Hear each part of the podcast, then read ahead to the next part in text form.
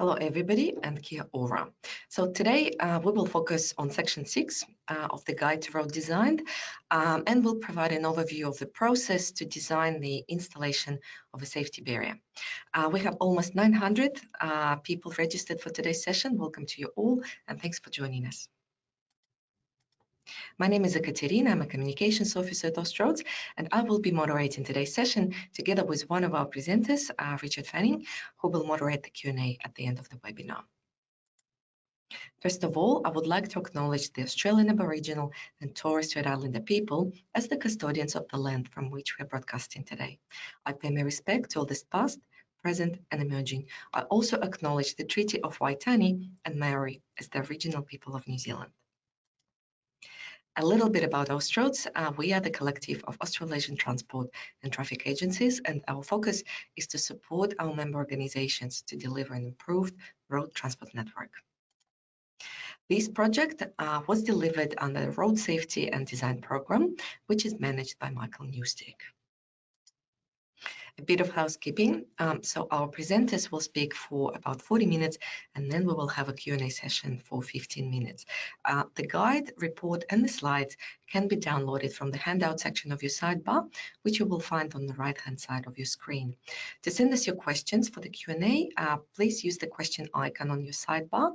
If your question relates to any particular slide, um, include the number of that slide in your message uh, to help us answer your question as best as we can. Also, uh, let us know if you um, have any technical problems, but just a quick tip, if you lose sound or your picture freezes, the issue is most likely with your internet connection. So closing your browser and rejoining the session via your registration link usually helps. This session is being recorded and we will let you know when uh, the recording is available on our website. And if you listen to podcasts, you can also find those shows in your podcast app. So our presenters and agenda for today, uh, we will first hear from Richard Fanning, uh, Principal Engineer, Road Design and Traffic from the Department of Transport Victoria. Richard will introduce the project uh, and the team who worked on it. Then Professor Rod Troutbeck from Troutbeck and Associates will take us through the background and design philosophy and four stages um, of the design process. So welcome Richard and Rod and uh, over to you, Richard.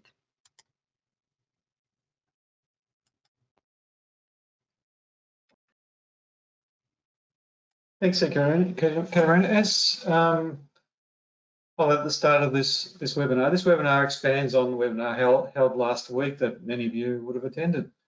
Um, session provides an overview of the design process in the guide for primarily barrier systems on roadsides. Slide on your screen now indicates the members of the Australian Road Design Task Force. Uh, the project's being delivered by that task force and uh, with, with a very important contribution to, from the um, Safety Barrier Assessment Panel. The guide update was delivered by Professor Rod Troutbeck with contributions from jurisdiction representatives and ASBAP members. Next slide. Um, as per last week, this shows the overall structure of the guide to road design and the part that part six plays in, in that overall structure. Um, just briefly, it's really important to note that the design of a roadside, including, including barriers, should be integrated with the overall road design process, not as an afterthought when design is approaching completion. As an example, decisions made during geometric design can and usually does impact on the design of the barrier system and conversely, design of the barrier system can identify opportunities to refine geometric design. A really common example that Ideally, some thought regarding sight distance availability at access locations is easier to deal with at a relatively early stage in the design process rather than after the barrier has been installed. So again, it's important that Part 6 is, is read in conjunction with the broader guide to road design. The current project um, revised section 4 onwards of the guide um, this particular webinar concentrates on the design barrier process and the design process for the barrier system um, in the guide and incorporates a four-stage process with 16 steps. Um, one reason for that, it became apparent during the guide review and update that there are varying levels of understanding and views on barrier design practices within jurisdictions and across jurisdictions. The update attempts to be clear on what good design practice is and at what stage various risks should be addressed. Another really important part to highlight, rather than starting a design process, it's, it's really important to know whether there is a, a strategy that's been established for the treatment of road sites for a particular corridor across a network. Um, and again, like any design process, it's, it's really important that, that uh, all background information that informs a design solution around the context and, and design controls is established as early as possible through that process. A um, couple of examples from a safety barrier perspective, a jurisdiction might have a strategy for a corridor that influences out, outcome for the design standard for upgrades along that corridor. An example is a decision to adopt a continuous barrier system on a corridor. The default solution for most new dual, carriageway solutions is a continuous safety barrier solution, so the design tasks reflect that decision. On other roads, a strategy may exist to provide a targeted barrier system based on an assessment of roadside risk. the methodology in method, methodology in sections one to three of, of part six provides a means of establishing an intervention level which can be used to inform where mitigation is required. In this scenario, there's increasing, increasing, increased emphasis on designing the commencement and termination of safety barrier lengths. And again, the basis of many of the major changes in, in the in the in the guide can be found in the in the research report referred to in, the slide. It's handing it, handing you over to now to Professor Troutbeck, who will take you through the four-step, 16-stage design process in Guide to Road Design Part 6. Thanks, Richard, and good afternoon. I'm going to talk about the process to design a safety barrier installation. While the process is similar to the one described in the previous editions of Part 6, there are some differences. Before you start designing an installation, you should be provided with a risk assessment to demonstrate that a safety barrier is required. Here we assume that a risk assessment of the section of the road that has been undertaken. The calculated risk was greater than the network roadside risk intervention threshold, and what a mouthful that is, but best called near it. From this analysis, it was determined that a treatment is required and that a safety barrier is the appropriate treatment. The risk assessment process is discussed in sections one to three in part six and is described by, by Richard is not the subject of this webinar. Now for the installation design.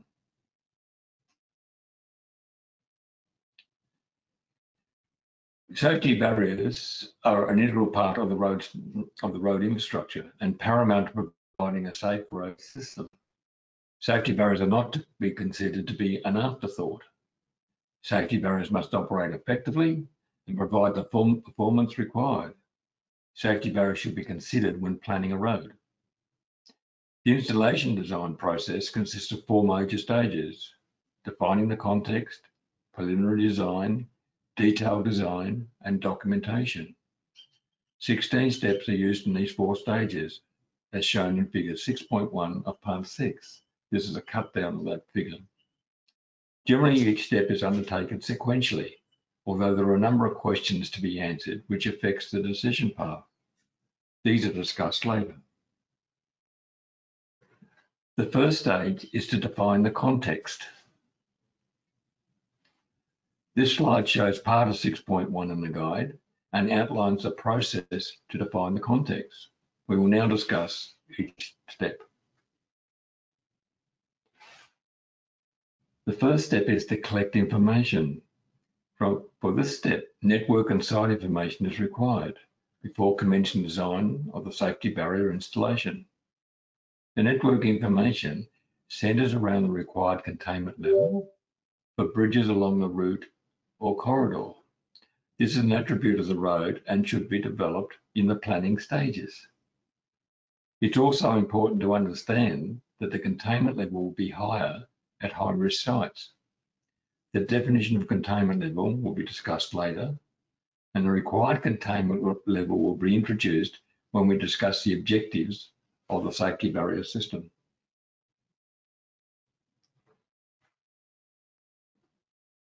General site detail, details also need to be collected, and these include the size and position of hazards, road and roadside cross-section, accesses to properties and intersections, poles and drainage installations, traffic volume and traffic mix, operating speed of the road, nature and strength of soil, and the potential for flooding.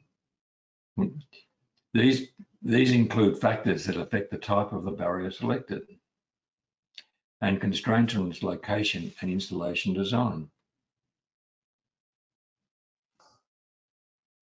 Generally, a safety barrier is installed to shield hazards while protecting road users.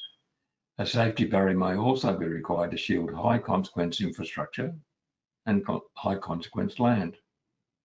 We need to clearly define our road users and to some extent the design vehicle. On high volume roads, the objective might be to redirect heavy vehicles. This should have been previously decided when defining the required containment level for the route. Otherwise, it will be decided in the next step. While we can protect motorcyclists to some extent, we need to decide if effective motorcycle protection can be provided. Road agencies have different policies on installing motorcycle protection systems, depending on the road type, the traffic flow, and the type of barrier installed. This often results from the questions to the, to the following. This, this often results from the answers to the following questions. If the barriers are specifically required to protect motorcycles and other vulnerable road users, is a barrier needed to protect high consequence infrastructure? Is to be a continuous barrier or can the barriers be installed to shield isolated hazards? It's also useful to document what the barrier is not required to achieve and why. In doing so, you might become more aware of the barrier's required attributes. Define required containment level. If the containment level has not been provided, then you need to consider design vehicles to be contained by the road safety barrier, the design traffic flow, the portion and number of heavy vehicles, the operating speed and speed environment, the road's cross section, position of bridge piers, gantries, and so on, adjacent land use, the possibility and consequences if the, if the barrier is breached or penetrated. Step three, define the required containment level. Typically, we would start with a TL3 containment level, one that will redirect passenger cars, utilities, and SUVs with a mass up to 2270 kilograms. This is a Dodge Ram. It may be that a TL2 containment level is considered at low risk sites. The use of a TL2 containment level must be justified.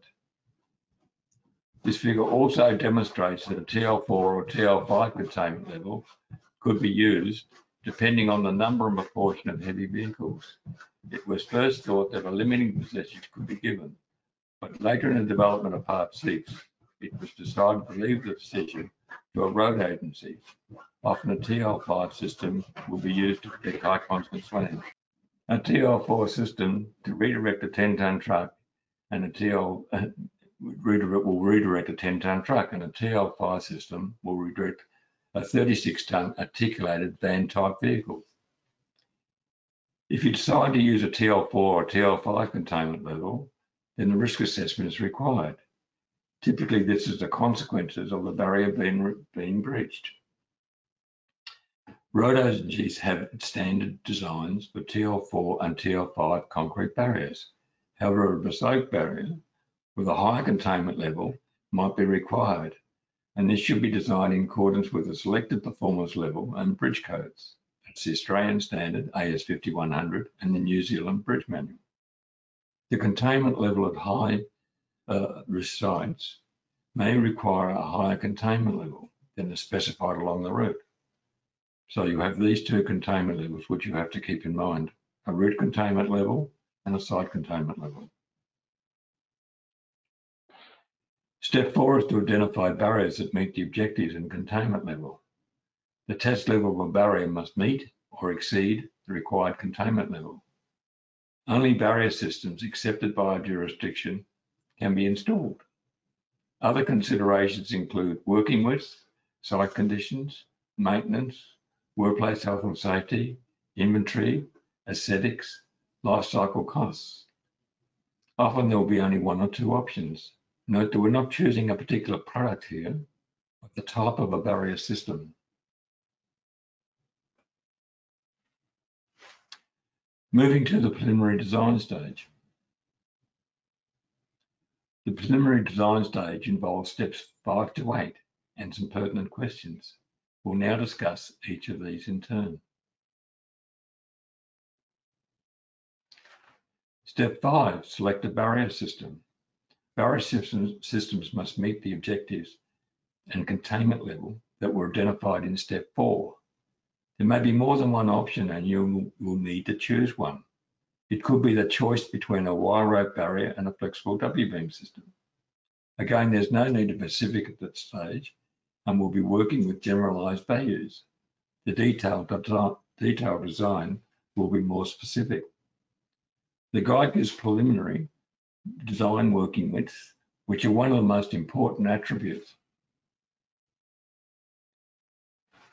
Define the working widths. The guide provides working widths for flexible W-beam, tri-beam, and wire rope barriers, and for TL3 and TL4 systems. The Victorian Department of Transport reviewed full-scale tests and identified the working widths for different systems.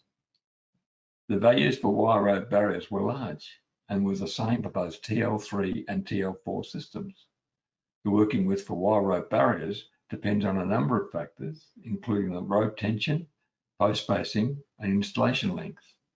It is recommended that these the conservative values be used in the preliminary design. The working width values will be refined in the detailed design stage. Step five, define the working width for concrete barriers. The working width of a concrete barrier is dependent on its height. Taller barriers have a reduced working width. The TL3 impact involves a 20 to 70 kilogram Dodge Ram impacting the barrier. The vehicle does not protrude beyond the rear of the barrier, and the working width is essentially the width of the barrier itself. The TL4 and TL5 barriers, the working width has been evaluated from full-scale tests. The definition of working width is slightly different in this guide to that used in the US. Here, we measure the working width from the furthest element of the barrier system on the traffic side to the furthest lateral movement of the, of the barrier or the vehicle on the other side. We discussed this in the first webinar. We've also factored the working width to account for vehicles being 4.6 metres high and not the height of the test vehicle. If a narrower working width is required, then a barrier that is 1370 millimeters high or taller should be used.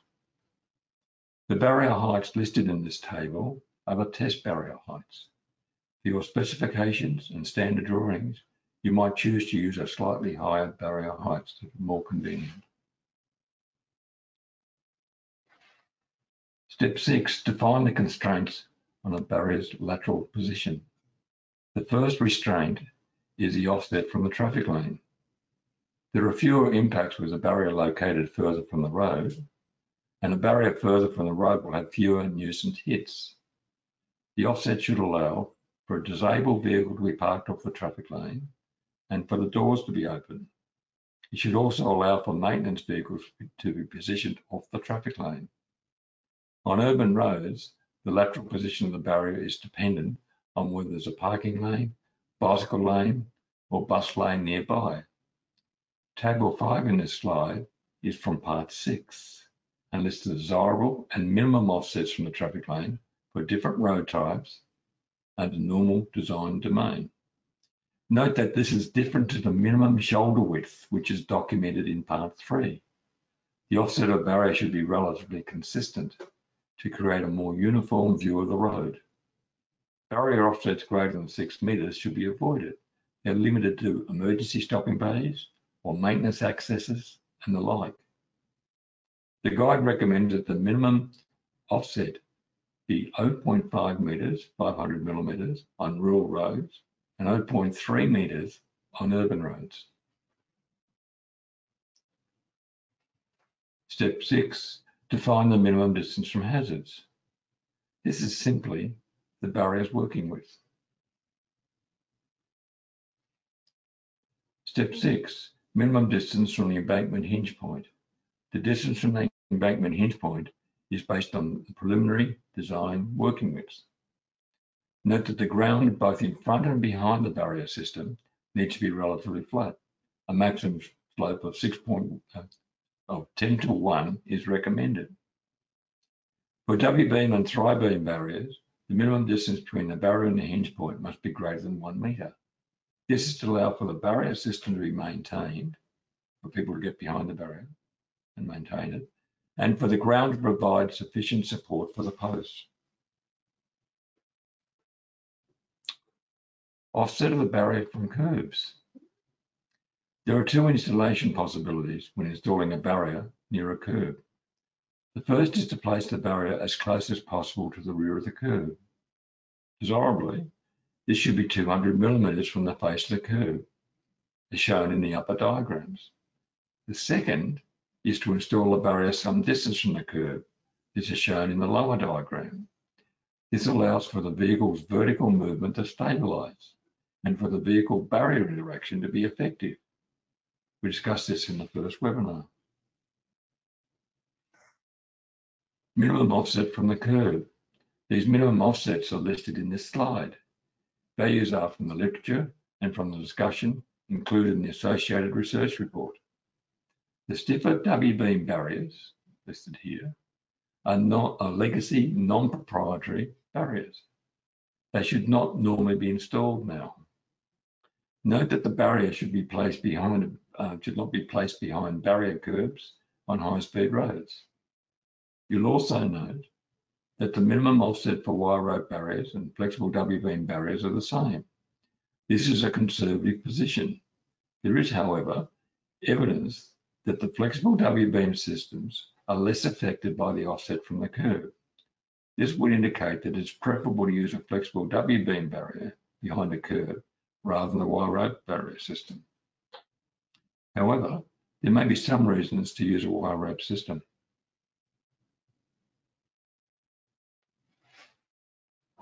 Barriers and medians. Unlike other guides, Part 6 does not specify the minimum width of medians that do not need a barrier. Part 6 indicates that barriers are required on all high-speed divided roads, regardless of the traffic volume. There has been evidence to show that errant vehicles can travel some distance from the edge of the traffic lane. Nearly every median without a barrier will have a risk of head-ons. The recommended risk assessment process to justify a median barrier follows the same process, same process that was used for verges. Often the decision is then to use a single central barrier or two barriers. A central barrier maximizes the sight distance and will have fewer nuisance hits. It may have lower cost and debris is less likely to encroach onto the carriageway, but unfortunately it might be more likely to be projected into the opposing traffic lanes. However, the important point is that the barrier's performance must not be downgraded. The barrier must, must, must not be placed in saturated soils. The strengths of soils must meet the requirements of the soil in the test. If only one barrier is used, the median must be traversable and reasonably flat. Better options is to use two barriers. This also helps to provide for safer maintenance of the median.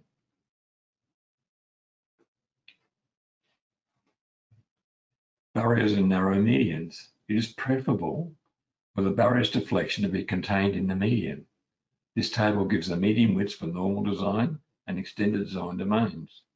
Median widths less than 2.2 metres should be considered to be design exceptions. Barriers have been installed in narrow medians, those less than 2.2 metres. However, it is wise to consider the risks each time you make it, you install such a barrier rather than consider the narrower widths as the norm. Design exception reports should contain the traffic operations, the barrier performance, including containment level, possible end treatments, the road geometry, likely impact rates, and the small risk of vehicles being arrested in the opposing lane. Flaring of barriers and terminals. The concept of the shy line has been discontinued. The, the more recent evidence is that drivers do not shy away from barriers. Flaring of barriers effectively increases the likely impact angles and such is undesirable. Table 6.9 in part 6 lists the flare rates based on the operating speed of a road. This table lists the flare rates for barriers close to the road and those further away. A higher or more gradual flare rate is used for barriers close to the road. Maximum flare rates for concrete barriers is lower or more gradual than for other barriers. This is because the performance of stiff concrete barriers is more influenced by impact angles. However, flaring a barrier increases the coverage of a barrier, and this is particularly useful for continuous barriers. A flared barrier may require additional earthworks. We will discuss flared barriers, a flared terminal shortly. Step seven, determine the longitudinal location of a barrier. The longitudinal location of barrier is based on the length of need. In part six, the length of need is calculated and use two, two concepts, the run-out length and the angle of departure. The concept of the run-out length has been the usual way of estimating the required length of need. It is based on the distance for a vehicle to stop in the roadside. Part 6 uses current AASHTO roadside design guide processes and run-out length values. The values are slightly shorter than those in the previous editions of Part 6. Another technique has been to use the angle of departure method, which was described in an appendix of the previous edition and is commonly used in New South Wales. It is based on the likely angles of departure for errant vehicles. It acknowledges that some vehicles drift off the road particularly with cruise control, and would continue at the same shallow angle. The process in part six is to calculate the length of need using the run-out length method, and then to calculate if the corresponding departure angle is greater than the 15th percentile angle of 17 degrees. The process defines the leading and trailing points of need, giving the length of need. Note that the length of need is a property of the site and not of the barrier.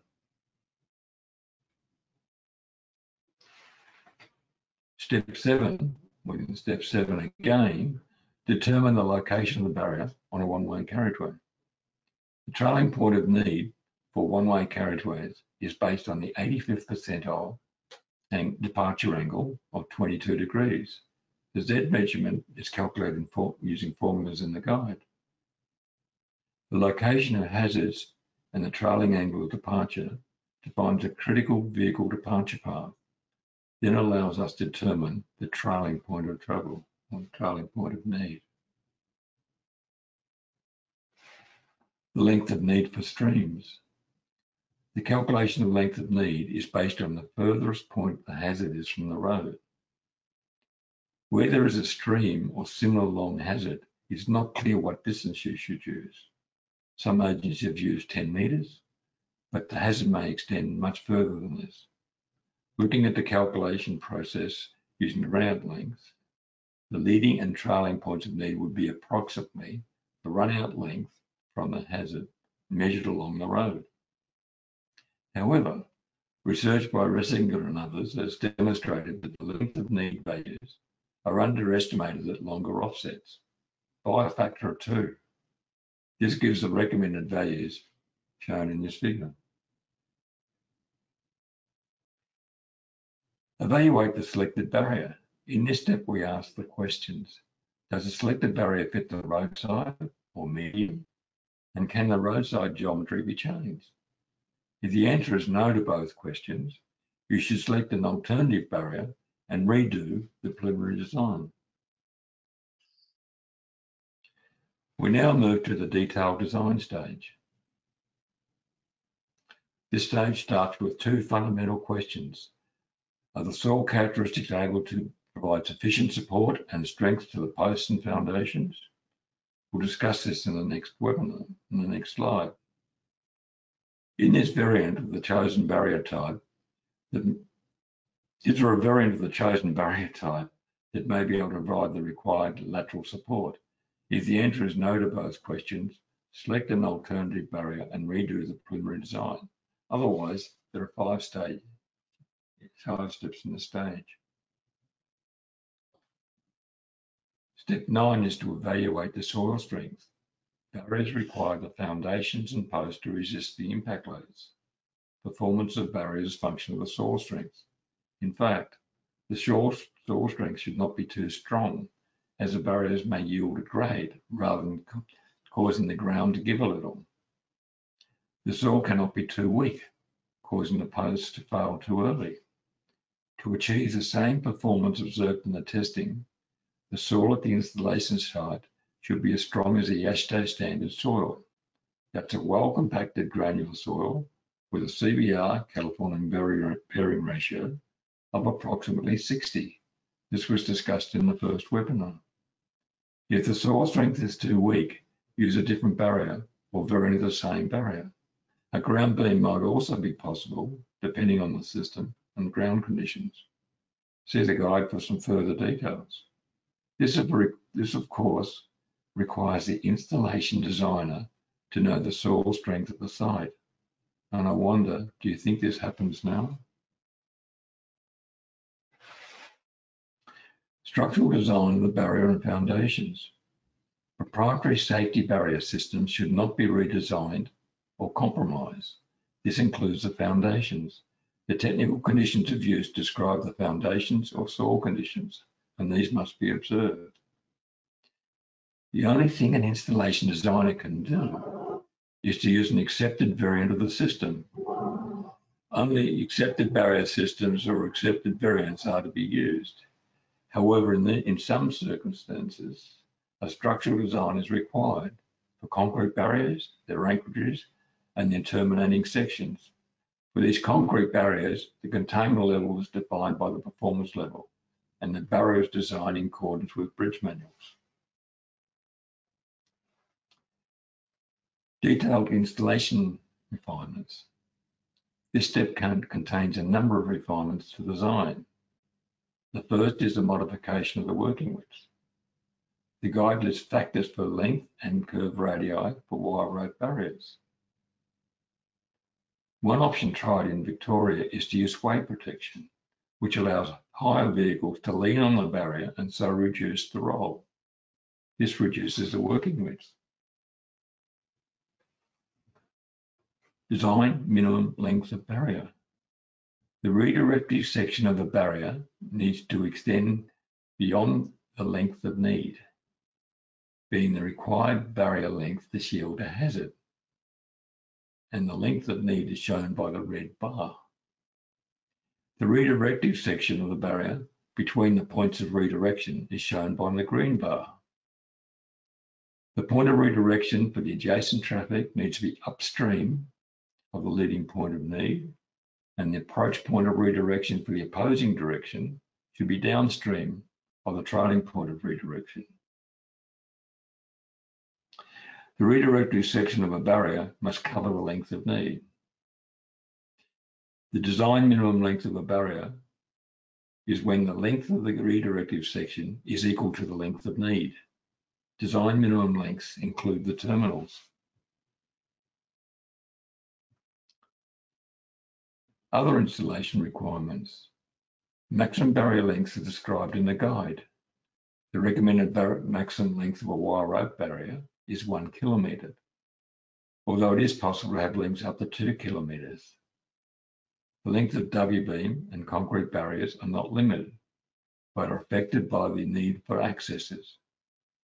You should check the sight distance requirements, knowing it's not possible to see through a line of posts. select end treatments. Terminals are an integral part of a barrier system. Some systems may be one acceptable terminal. A terminal and longitudinal barrier are usually matched. You should only use terminals accepted by a jurisdiction. Terminals should be installed in accordance with manufacturer's requirements and on relatively flat ground, preferably flatter than 10 to 1. There are similar requirements for installing crash cushions. Terminals designed to be installed in, in, in a flare must be installed on the appropriate with the appropriate flare. Terminals designed to be installed in a straight alignment must not be flared. Run-out areas for terminals and crash cushions. Both terminals and crash cushions need appropriate run-out lengths. For terminals, these are measured from the approach point of redirection. Here, it is shown partway along the terminal. In other cases, the approach point of redirection may be the interface between the, the longitudinal barrier and the terminal. Runout area for crash cushions has different dimensions due to the vehicle spinning after impact. The dimensions shown here are based on full-scale tests on a number of different systems. Transitions and overlaps. A transition or an overlap is used when two different barrier systems meet. Transitions physically can connect the two barrier systems together. This table indicates that a concrete barrier and W-beam barriers can be connected with a transition. A transition will generally be required to manage the difference in stiffness of the two systems, but may also be required to manage the difference in height of the two systems. If barriers are overlapped, they are not physically connected. Overlaps. In overlaps, there are two barriers. One barrier ends and the other commences, with impacts on the leading, trailing, leading terminal projected by the trailing terminal. The commencing barrier is typically behind the other barrier and is flared to have the appropriate offset downstream. It's also possible to flare the ending barrier to be closer to the road and for the commencing barrier to have a straight alignment. The solution depends on the space available and the offsets used in the installation of both barrier systems. The ending terminal has a departure point of redirection, which is upstream of its trailing terminal. The commencing barrier has an approach point of redirection near its leading terminal. The two barriers are arranged so the departure point of redirection is aligned with the approach point of redirection of the other barrier. You can see that on the diagram. The barriers are separated by the dynamic deflection, the wire rope barrier in this case. For most situations, the working width can be used as a dynamic deflection. Step 13, guidance for barriers to meet specific requirements. The topics in this step include access through barriers, continuous barriers, vulnerable road users, two-stage shielding, barriers across drainage structures, protecting critical infrastructure close to barriers, fauna crossings, installation of concrete barriers on relevant roads and step medians, aesthetic road safety barriers. We'll not discuss all issues here, but you can read about them in the guide and you can see extra material in the research report. Access through barriers. Accesses through barriers are required for road and construction maintenance and for emergency vehicles. The preferred locations are on sags or straights where sight distance is greatest, away from diverge and merge points, not on the outside of curves, at lower risk areas. For emergency services and access is desirably located at 500 metre intervals. However, access should not be more than 1,000 metres apart. Accesses should be three and a half metres wide to allow maintenance vehicles to enter and exit. Staggered median openings. An opening in a barrier provides an additional risk to errant vehicles. This is often unavoidable, but the risk should be acknowledged and the location of openings optimised to reduce the risk. This figure shows uh, staggered openings. There are two critical errant vehicle paths passing through the points of redirection. These are shown by the red arrows. Between these two critical errant paths, a vehicle will collide with the barrier for the other carriageway. It is, it is recommended that a symmetrical barrier that allows for impacts on both sides be used, or alternatively, a section of back-to-back -back barrier in the areas shown here. Risk associated with openings in two median barriers. This is a simple, similar example, except there's an opening in both median barriers. The arrangement would typically allow for enforcement vehicles to be able to do a U-turn. However, there is an area between the departure point of redirection and the approach point of redirection where errant vehicles may be able to pass through to the opposing carriageway. Again, this risk should be considered. A possible solution is to allow for emergency vehicles to be able to do a U-turn within the median so the two openings don't have to be aligned. Continuous barriers. Barriers should be as long as possible. They should start at the earliest location and extend as far as, as practical. Designers should consider removing hazards that are not adequately shielded by the barrier, relocating hazards to ensure they, they can be adequately shielded by a barrier, using point protection systems or crash cushions for single hazards, provide run-out areas for terminals and crash cushions, design effective openings with minimal risk of errant vehicles.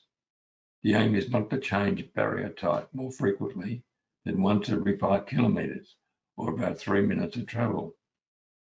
Emergency stopping bays should be provided at least one to four kilometres. The need for two-stage shielding. Two-stage shielding uses a flexible barrier system to redirect smaller, lighter vehicles. It could have a TL3 or a TL4 containment level. A concrete barrier with a higher containment level is constructed behind. The support or the infrastructure element that needs to be shielded is then protected against impacts by both heavy vehicles and lighter vehicles. The use of two barriers allows lighter vehicles to be redirected with lesser forces on the occupants.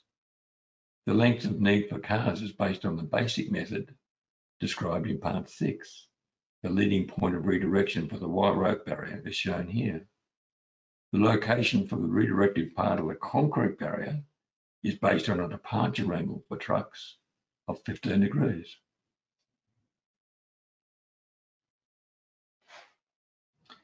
Step 14, develop a plan to maintain a barrier.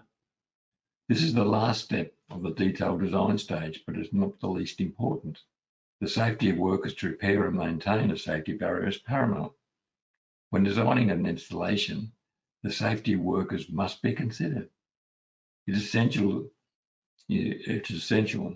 It is if it's practical, design should be modified to improve the ability for it to be maintained. The plan to maintain a barrier should describe the barrier's maintenance regime and maintenance practices.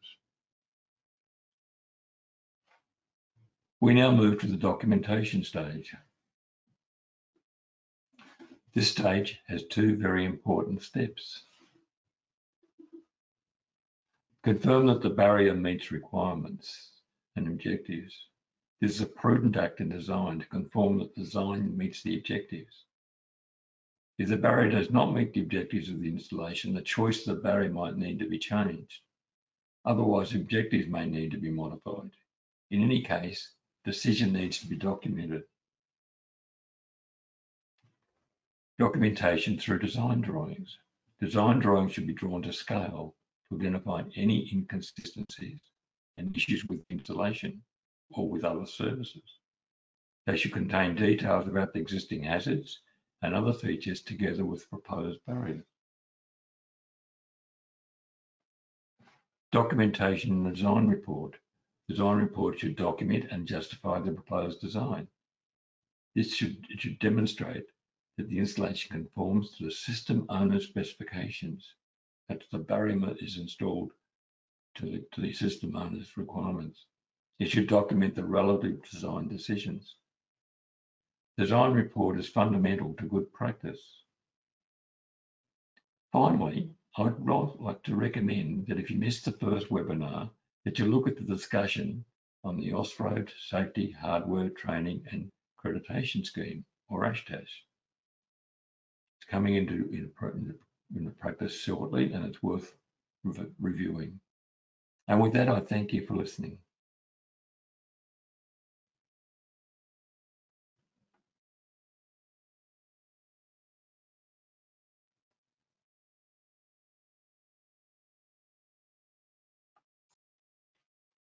Thanks for, thanks for that, Rod. Um, we've got a number of questions to get through. We'll see how many we, we get through. The, the ones we can't address at this, we'll certainly follow up um, after, uh, after the webinar. So we'll get ultimately a consolidated list of questions and, and answers. Um, might start off with, I've got a couple around slides 36 and 37. If we can go to those.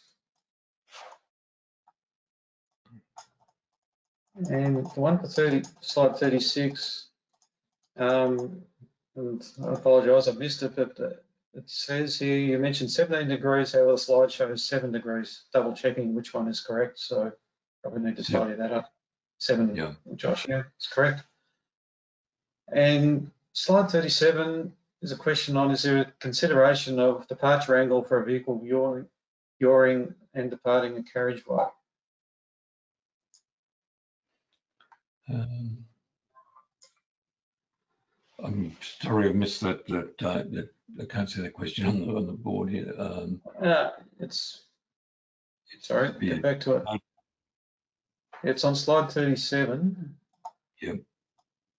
And the question is, is there consideration of departure angle for a vehicle yawing and departing the carriageway?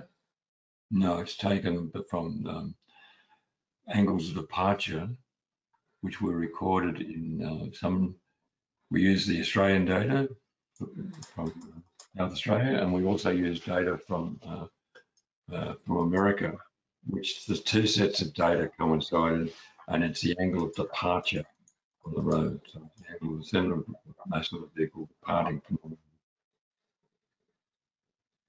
Thanks, Rod. Um, on slide 30, go to that one.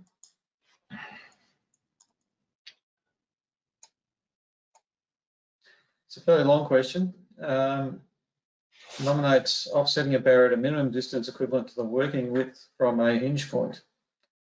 Um, seemingly mis misconceived. If there is no above ground hazard, then the working width has no relevance and the minimum distance to the hinge point would be the dynamic deflection, not working width. I guess before you answer that question, I guess at that point of the design process, we don't necessarily know which barrier system is being adopted. So Um, the we've used working width rather than deflection all the way through because we wanted to make sure that we concentrated on working width. You could you could say that it's deflection, but for most systems, TL3, TL4 systems, or certainly TL3 systems, there's very little lean on the vehicle over the post, so that uh, or, or the system, so the deflection, the, the, the dynamic deflection and the working width are very much the same. For other other situations, you could have used deflection, but as I said, we've concentrated on working width, and it's particularly important for concrete barriers. Um, we haven't specified the type of barrier here, and so uh, let's make it generic. Um, just a really quick question to follow up the long question. Um, can you elaborate on a point protection system? Um, a couple of, well, crash cushion is a point protection system, but there are other, other protection systems, particularly for lower um, containment levels. Um, it's basically a system that, that uh, doesn't involve um, barrier, it just involves the, the, the crash cushion. There might be two crash cushions, in fact.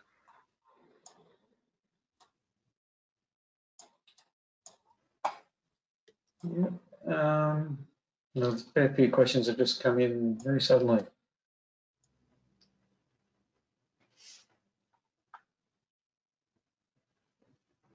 Someone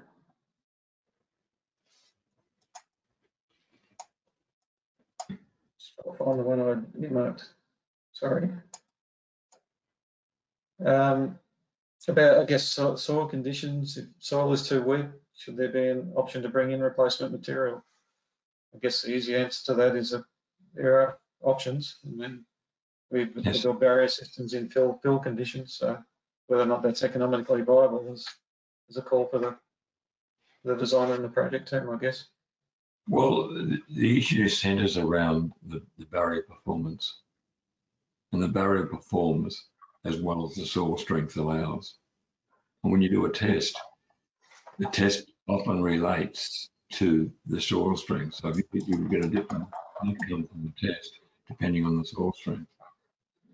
But that also means that when you have an installation, you want to make sure that the soil is as strong as what was used in the test.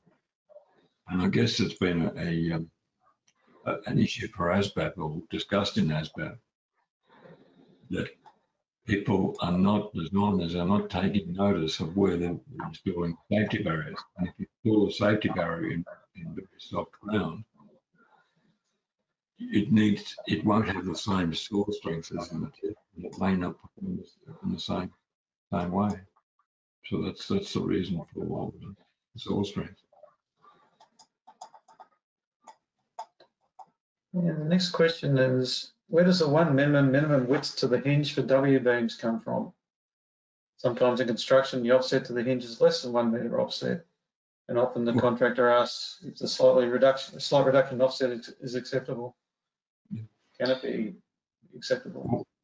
Well, it was discussed at ASBAP, and in fact, there's a technical note, an ASBAP technical note on the issue. And basically said we would like to see a meter behind the barrier, as I said in the seminar, webinar, to make sure that the posts can um, support the loads. But secondly, to make sure that it can be maintained.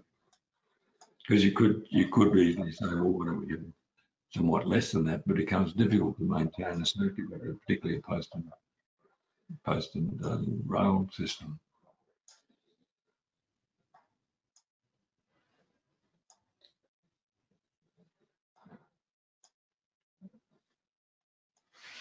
Uh, I mean, I've had another one here about considering barrier offsets from the hinge point that are less than the working width of the system, such as ED, D or D design exception elements.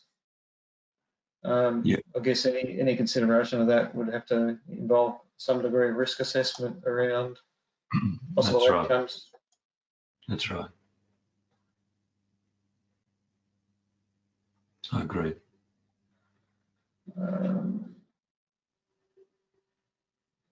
There's one on continuous barriers, in slide 55. Uh, What's your advice about running continuous barriers through cuttings adjacent to cut beds, i.e. two to one cut slopes? Uh, on cuts, Sorry.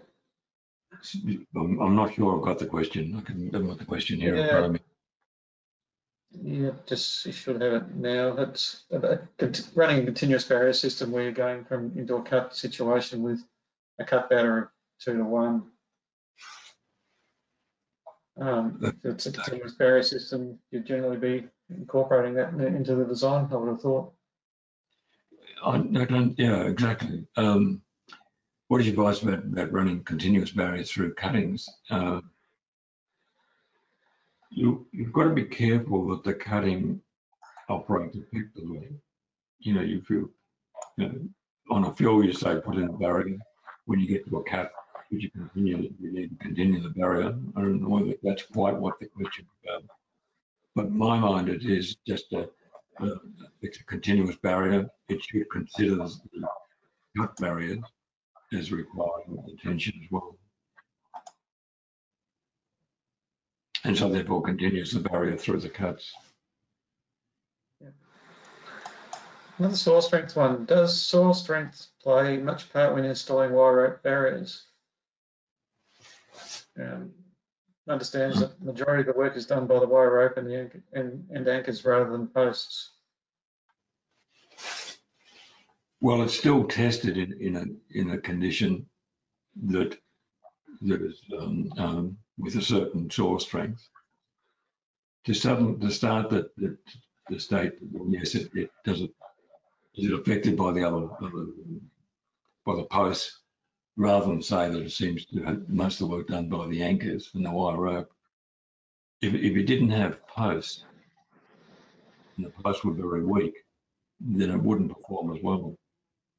In fact, it- it's been tried to use rubber posts, you know, for that sort of, for demonstrate that the posts do, do do some work in a wire rope system. Thanks, Rob.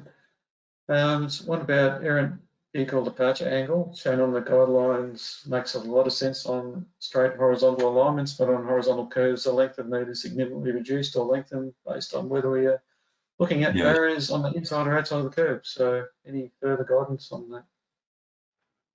Um, that's quite difficult because it's, um, it was, a lot of it was based on straight alignments. And the advice was, was centered around straight alignments.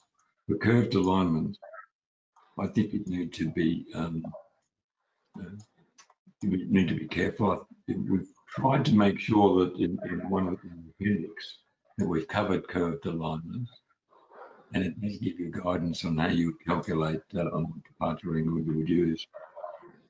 But again, it's still based on the 22 degrees from the tangent of the, of the vehicle's path.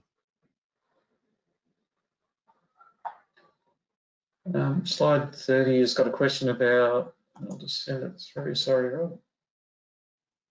Um, about barriers that have been tested on and down the batter, i.e.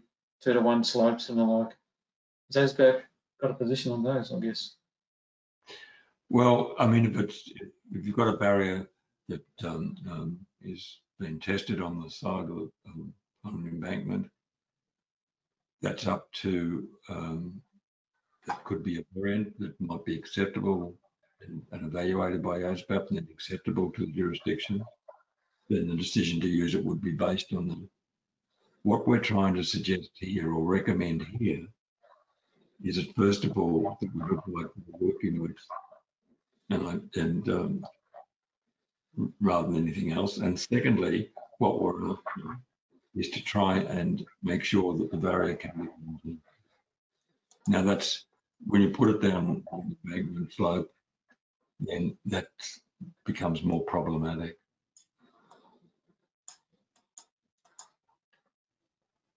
Um, Some of the questions we've got, we will, we'll spend some time on responding to a fairly long, so it's a bit to work through them here is, I don't think we've got sufficient time, I apologise for that. Um, hmm, Just seeing if we've got some that we can answer within the time available. Just one last one, I guess. Um, on slide 27, is there a considered approach to design for working widths of vehicles higher than 4.6 metres? Um, are we determining design clearance behind barriers to bridge piles where tall vehicles are to be considered? Well, 4.6 meters is a pretty high built uh, vehicle. Be very, be Um, very, be very rare to be designing something, well, designing for a barrier system for a higher vehicle than that. Well, the other part about it, if you thought you had uh, um, uh, higher vehicles or, or a more difficult situation, then why not give a um, an extra width over and above these these design working widths? So you know, I don't think I think you ought to treat them as being the, the preliminary design working width. You should treat the, the information when you come to the detailed design and so "Oh, we think we've got much higher vehicles, 4.6 meters high. We should allow for a greater working width. Then you should say, these are design working widths. Do you just want to have the design working width or do you want to have a? So I think we, uh, I think in the guide we talk about uh, factor of safety on these two. So I would um, suggest you. Yep, and at that, we might draw a line under the questions, and as I said, we'll certainly work on the rest of the questions and respond to them after the, after the webinar. If we can hand it back to Ekaterina, that would be great. Thank you very much, Richard and Rod, and thanks everybody uh, for being with us. Uh, just a couple of last slides. Um, our future webinars, we have four sessions coming up. Um, so we will talk um, about waste material in road surfacings, sustainability in road tunnels, um, updates to Standards Australia for bitumen and related materials, um, and uh, multi-modal incident management. So if you're interested in any of these sessions, please visit our website and register. Uh, and as usual, uh, when we close out today's session, there will be a questionnaire. Please fill it out. Let us know what you think about the session. It helps us to know um, what you liked or didn't like, uh, and plan our future sessions. And once again, uh, today's session is being recorded and we will send you the link to the recording when it's available on our website. Thanks again, everyone. Stay well uh, and safe and enjoy the rest of your day. We will see you next time.